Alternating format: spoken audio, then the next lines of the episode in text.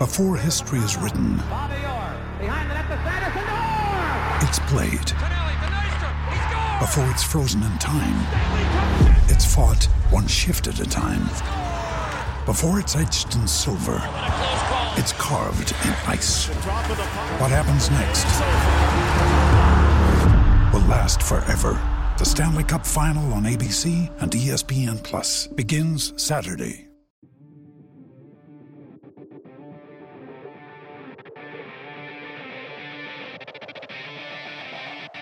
All right, welcome into a News4Jax podcast. I'm Jamal St. Cyr alongside Justin Barney. Justin, uh, you know, it's been an interesting ride to Yes, get to this point of the season for the Jaguars, but we're talking playoffs. Playoffs, playoffs, playoffs. Right? What? You got to get the little Jim Mora in there. Playoffs? What? It, it doesn't seem right. So our general manager, we talked to yesterday, Mm-hmm. and she was actually on staff at the place when Jim Mora That's right. That was- that was had her that guy. up, in Indy. So Yeah. that was uh, that was interesting. So a little throwback to the playoffs uh, line that has been so crystallized in sports journalism, burned in the media. But we're talking playoffs. Mm-hmm. We are talking playoffs. in. Jacksonville. Did not see that coming this year, and kind of to talk about today. There's so many storylines, but for you, uh, we're going to go back and forth on this. Where did kind of this pivot point come for the Jaguars this season? Where, what, what game, what play was it in your mind that the Jaguars kind of flipped that switch and You know, made I, this happen? I think there's been a number of them over the course of the season. There's a, there's a, like three main ones where you kind of say, hmm, uh, it things really kind of flipped on their head. For me, I kind of go for a dark horse on this one. I like what they did in Kansas City. Okay. Um, just just before the bye weeks, the last loss before the bye week in Kansas City, they go up there. The Chiefs kind of whoop up on them really good, but the Jaguars dominated the turnover battle. Uh, got the onside kick to start the game. They really could have had a lot more points, been in that game, maybe even won that game if they played just a little bit cleaner. Uh, but there was a point in that game where Doug Pederson called this like sprint out on the goal line, and Trevor Lawrence threw the ball away. And I was like, okay, he's finally figured it out because we saw him early in the mm-hmm. season throw an interception against the Texans on that same play. Doug Pederson called it again against the Broncos Right. in London, threw an interception on that same play, and in Kansas City, Trevor rolls out, it ain't there, and it's in the stands. And I was like, all right, we're getting somewhere. That was progress. At the time, I was like, man, that's progress. You know, just seeing him manage the ball in the red zone to understand you got to live to play another down. Um, but I, it was after that game that the team said Doug Pederson had him in the locker room. They had just lost. They were kind of solemn, and he told them that it was all going to come down to Week 18. The crystal ball. The, the The crystal, crystal ball ball. quote, yeah. and I, I really think it was that game that kind of jump started the team. They saw that they really weren't that far Mm-hmm. from being able to beat a team like Kansas City in Kansas City. That was only a 10-point loss. It was only a 10 point loss. worst they loss of the season They played that pretty point. Mm-hmm. pretty badly at times. I mean, and they really play, had the numbers and had done things that could have won them that game. Right. So I think that was the moment for me that I think was the biggest turning point of the season. Okay, I have a little one that almost dovetails with that. You mentioned the the, the throwaway from Trevor. You know, Doug has said time and again that should be the easiest play in the playbook. You roll out, If it ain't it's not there- there, throw it away. That that decision is made in in two seconds. Yep. That is not something that Trevor Lawrence did early in the season Sure. very well. He tried to uh, dissect things and let that play develop a little bit longer than he should have. We saw that in games against the Texans. We Mm-hmm. saw it against the Broncos. To me, the pivot point in this season was the Broncos game. Over in London, you were there, Yep. and that was a game that Trevor Lawrence did not make that play. No. He did not do that for the second time this season. He tried to force that pass into the end zone when he should have just launched it into the stands. This time it was Justin Simmons picked it off in the end zone. The Broncos got nothing out of that drive, but it took points away from Jacksonville, Yes. at least three points away from Jacksonville. Trevor said after that, he said during this this stretch run, that was the worst he's felt this season. He Mm-hmm. felt like the team lost because of him. It's a 21-17 game, a game that Jacksonville could have had points, a drive that he could have had points. and That would have made the- a big difference. That was that was the second time in that early part of the season that Trevor has killed the drive inside that five yard line Sure. with an end zone interception. So my my pivot point was that game. To me, they were a different team after that. Sure. They came back. I believe they played the Raven or the, the Raiders after that Right. and then obviously the Chiefs game as well. But again, it kind of dovetails with what you were saying about the Chiefs game because Trevor, the light came on. I think my pivot point was that London game where Trevor knew he let the team down. Right. He knew it was a stupid play in the end zone. Again, his second one this season, the Texans game, they lost 13 to 6. He had one of those terrible throws in the end zone. But to me, that Broncos game was the ride home where Trevor is saying, I cost the team. I've got to get better. I've got to make better decisions. And we saw that kind of dovetailing with that Kansas City game where he applied that and he made that. And after that bye week, it's just been a different thing. I remember talk. I remember players talking.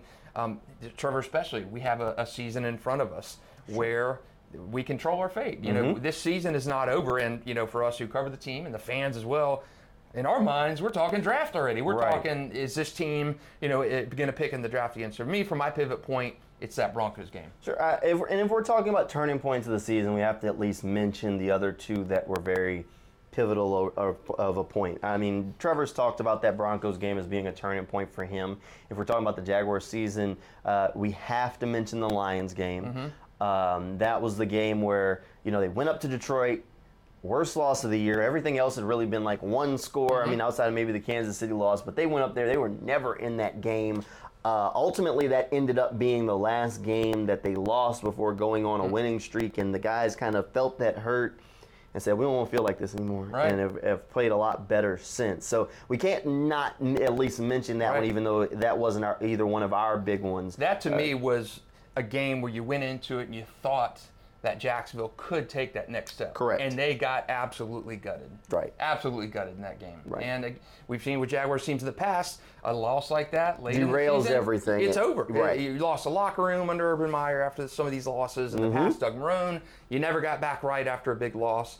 That did not happen. No, no. Did not happen. And I guess it, you know, we mentioned this before. Doug has, has mentioned it.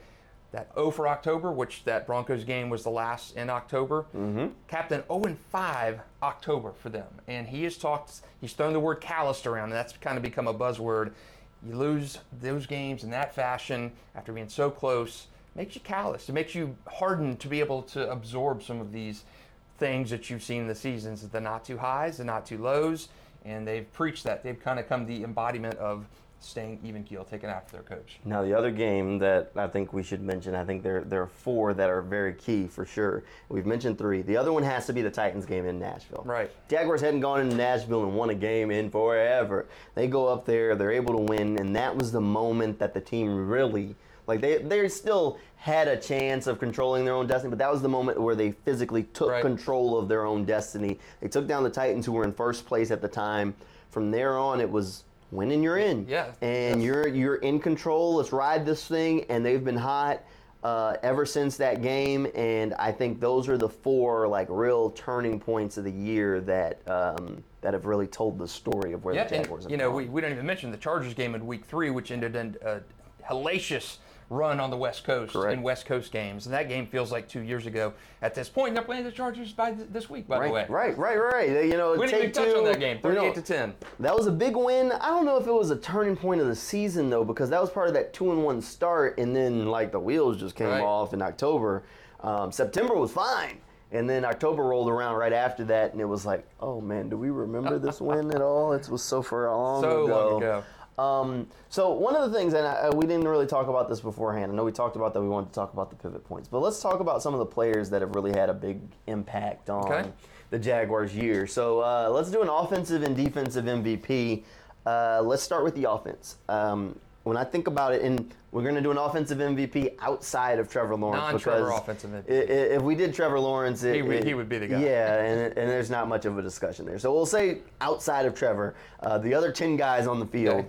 Uh, who would your offensive MVP for the Jaguars be this season? Oh man, I like Brandon Scherff. I like Evan Engram, but to me, if I'm naming an offensive MVP outside of Trevor, it's Christian Kirk for me. Mm-hmm. Sure. Um, and the reason for that is the stability he brought to a position that was completely unstable last year. And, you know, Trevor was unstable last year, obviously, as well. But the receivers, when you're a quarterback, as a rookie quarterback, you're expecting your receivers to, to help you out as a rookie in the NFL. His receivers last year did not help him out. And at the time he signed, Trent Baalke gave him this massive contract, and people were saying, my God, the Jaguars are having to overpay this much for this guy. And then we saw how the receiver market developed after Christian Kirk.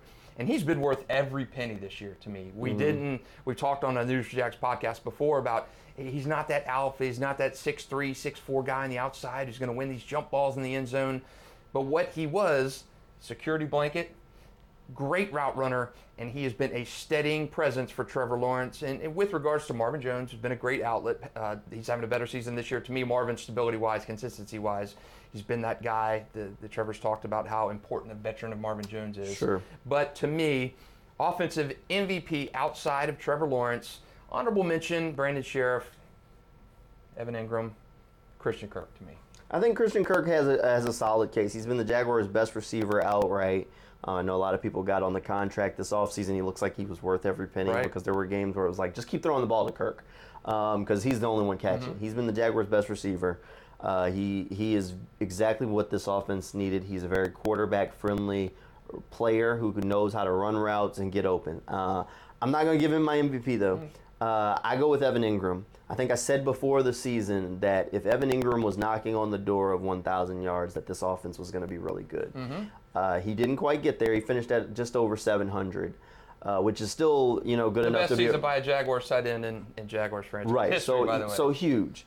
Uh, but when he took fire, was like that Titans game in in Nashville Mm-hmm. and down the stretch, and that's when the offense really started cooking.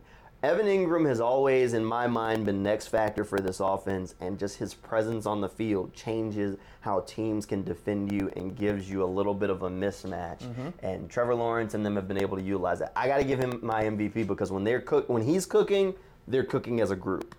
Um, the only guy that you didn't mention that uh, that I gave consideration to was Travis Etienne, Mm-hmm. uh, just because he's so dynamic and the, the, the big play threat that he brings to the Right. offense. He scares me a little bit. It, the fumbles are the, the fumbles are the problem, the and and that that the fumbles and the fact that he hasn't been he wasn't consistent Mm-hmm. enough. Like he'd have a big performance enough to get a thousand yards Right. without starting every game this season, but then there's some games where like against the Titans where he just Vanishes, disappears. right. So uh, that that's why he's the only other guy that I really thought would get consideration on the offense. Okay, how about your defensive guy? Who's your defensive guy? I, I did not understand this at the time, especially with what followed in the draft by taking Devin Lloyd and Chad Muma. sure.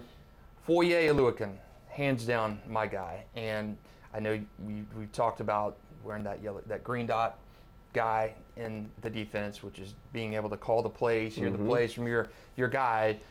Foye led the team, led the league in tackles last year. Yeah. led the league in tackles. They got him in free agency, mm-hmm. and I Did know we. I know we've talked about this several times before in the podcast, but you get Foye, the thumper, leading mm-hmm. tackler in the NFL. You draft Devin Lloyd and you draft Chad Muma. So at the time, that to me was, and even I, I know you said it, it was almost like you were you were in a position with these linebackers, a glut of linebackers, a Travon Walker as well, outside backer, and are you you already thinking Foye is mm-hmm. maybe not going to be around for long? It just to me, it was a it was an awkward kind of fit after you know the draft after you signed Foye. Right. But he has been phenomenal, leading tackler, setting presence on that defensive side of the ball. Hands down, my defensive guy, and, and Rayshawn would be an honorable mention too. Rayshawn Jenkins coming back, broken ankle last year, awesome guy in the secondary. Andre Cisco too. I mean, he had some great performances here, but Foye, Right. Defensive guy for me. Yeah, I think Foye has been huge for this defense. I mean, they tried to put Myles Jack with that green dot, just didn't really work. Um, they did Devin or Damien Wilson last year. Foye, a huge upgrade. We weren't really sure what was going on. You mentioned it. Uh, I think he's extremely underrated around the NFL. I think he's been huge for this defense. The only guy that I'd give my MVP to over him is Rayshawn Jenkins, and this is for two plays basically Yeah. because he's had the two biggest defensive splash plays for the Jaguars this season, and the pick six that's a walk off against Right. the Cowboys, and that strip sack against Josh Dobbs that sets up Josh Allen to recover the fumble and take it back for the touchdown. Rayshawn Jenkins is like the unsung hero Yes. of this Jaguars defense right now. And it, it was Um, telling to me that Josh Allen returned that fumble 37 yards for a touchdown. Yep. And what's he do after that? Who's he hand the ball to? Rayshawn Jenkins. That's right. Rayshawn Right. Jenkins. Respect from Josh Allen. He knows who set that play up. Right, and I mean Rayshawn has been huge for this mm-hmm. team. I mean he's been getting tackles left and right, which aren't exactly a gaudy stat, but he's forced some fumbles. He's been big. I know.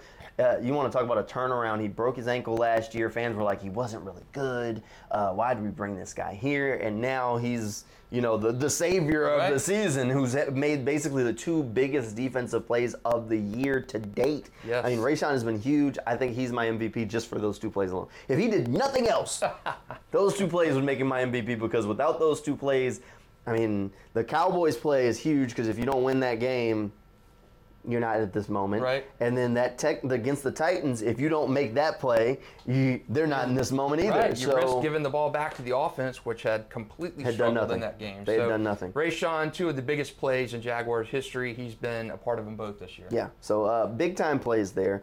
Uh, you know, the one other thing we are going to touch on before we wrap this thing up, uh, let, Trent Baalke, um, and we've talked about this a little bit off off off camera. Um, he got a bad rap last year. It's been like one year to date, just about, of the clown incident at the stadium. This team's come a long way since then. Right, man. Uh, but week 18 last year. but we got to go through some of. I mean, I, you know, I think he got a little bit of a bad rap. I really do. I think he got a little bit of a bad rap. Um, and don't get me wrong, we were critical of him as Right. well.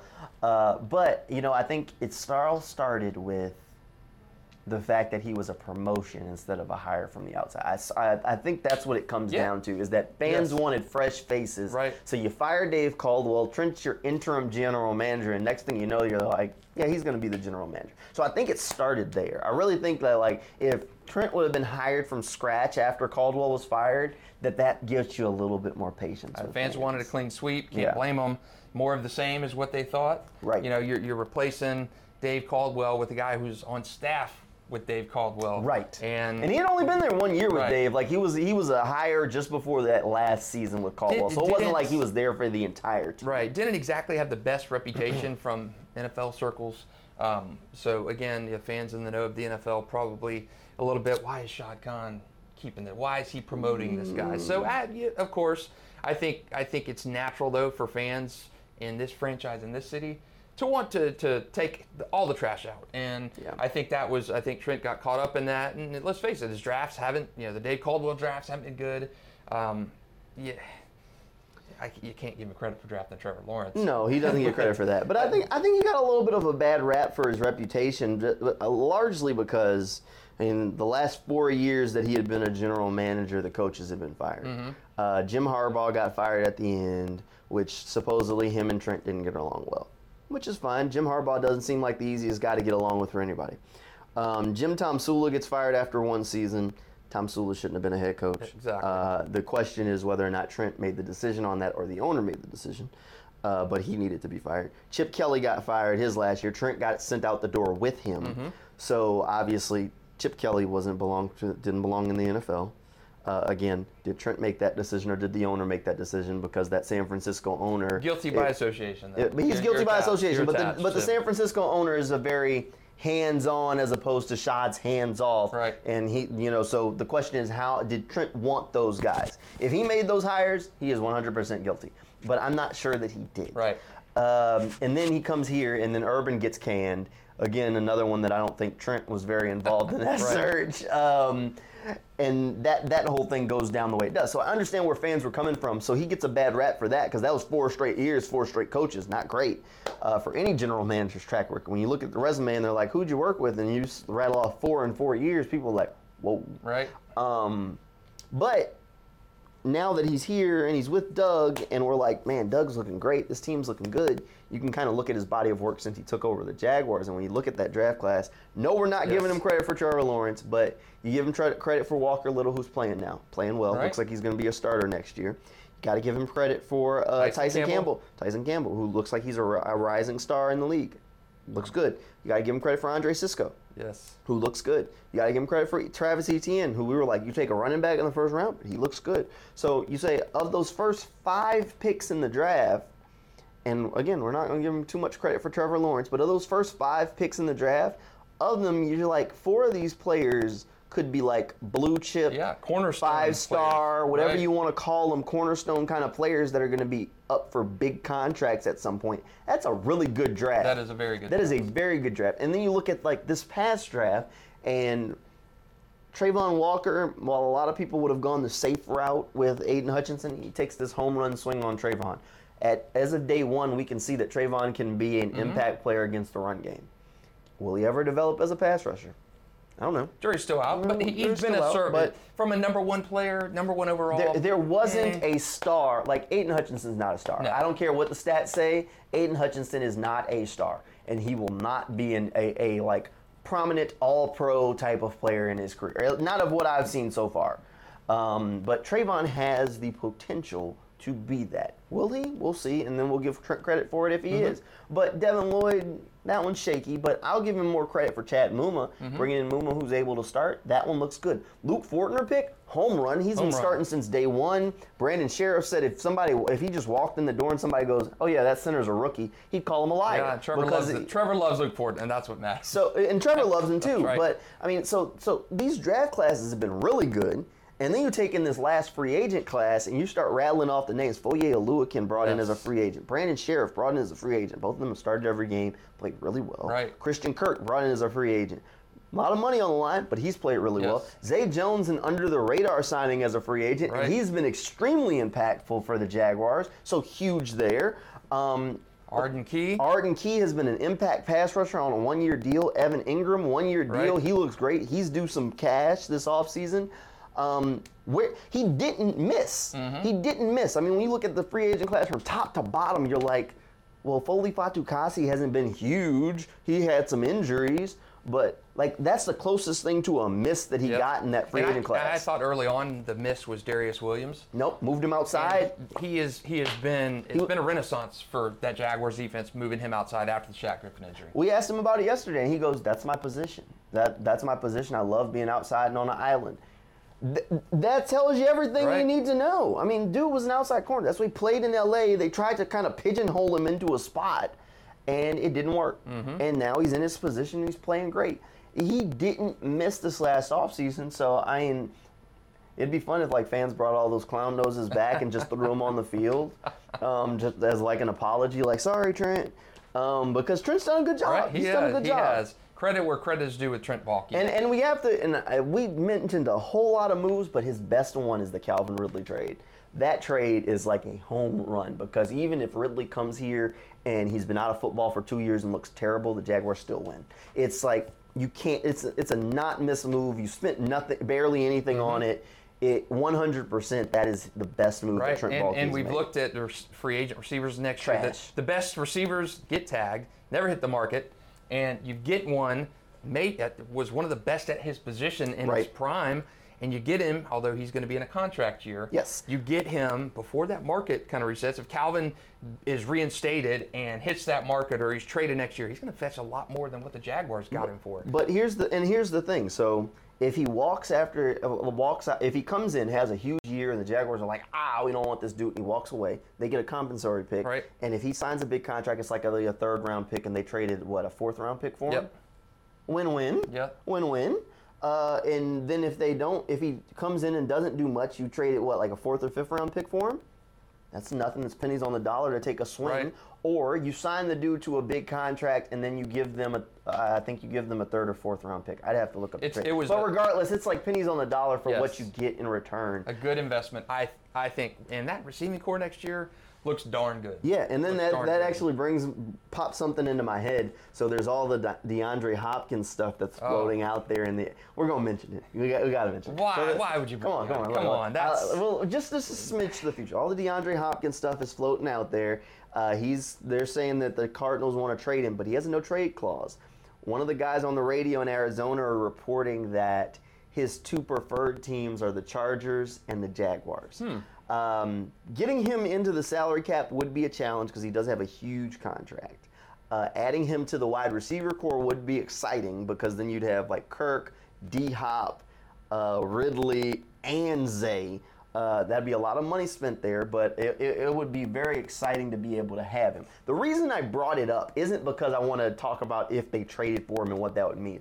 The fact that if that report from that radio guy is true, He's got him at Jags and Chargers in his final two. When, that's, never happened right. before in Jaguars history. Like you want to talk about a turnaround? Like t- people, Jalen Ramsey was a couple, just a couple years ago saying, "Get me out of here," Yes. and now you got one of the the prima donna stars of the Jaguar or the, in the league demanding to come to the Say, "I would Jaguars. like to be a like you want to talk about a flip the script? That's what Trevor Right. Lawrence and Doug Pederson have done. That's the only reason I wanted to bring Right, it up. that- that, That- to me, that, even if they don't do the deal, even if he goes to LA, whatever, the fact that the Jaguars were in the two should tell you everything And you need to know. you know the knock on Jacksonville and free agency these last few years has you've got to overpay for free agents because they don't want to come here. They, Right. they they're sacrificing. And now you gotta do the same wins. wants to. You're, sacrificing wins and playoff success Mm-hmm. to come to a bottom feeder team. Well, that narrative is slowly changing. Slowly huh? changing. And Slowly hey, changing. and hey, he's already got his boy here. Christian Kirk was with him in Arizona, so maybe Kirk's over there like, man, you won't play in this Doug Pederson.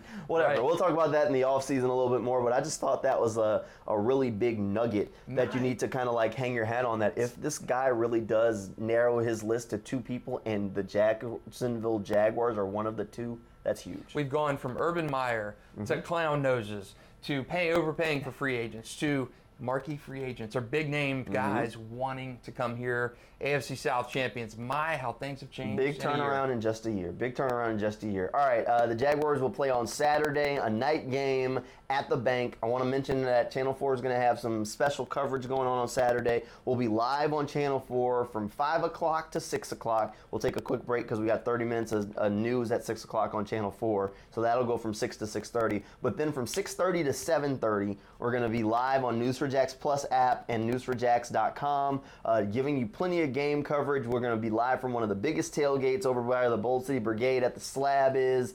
Uh, we'll have towels. It's going to be a whole lot of fun, and we'll get you ready for the game. So we'll talk all about the Jaguars and Chargers and that matchup. So you want to make sure you tune in for all of that coverage. Uh, thanks for checking out the News4Jax podcast, and we'll see you next time.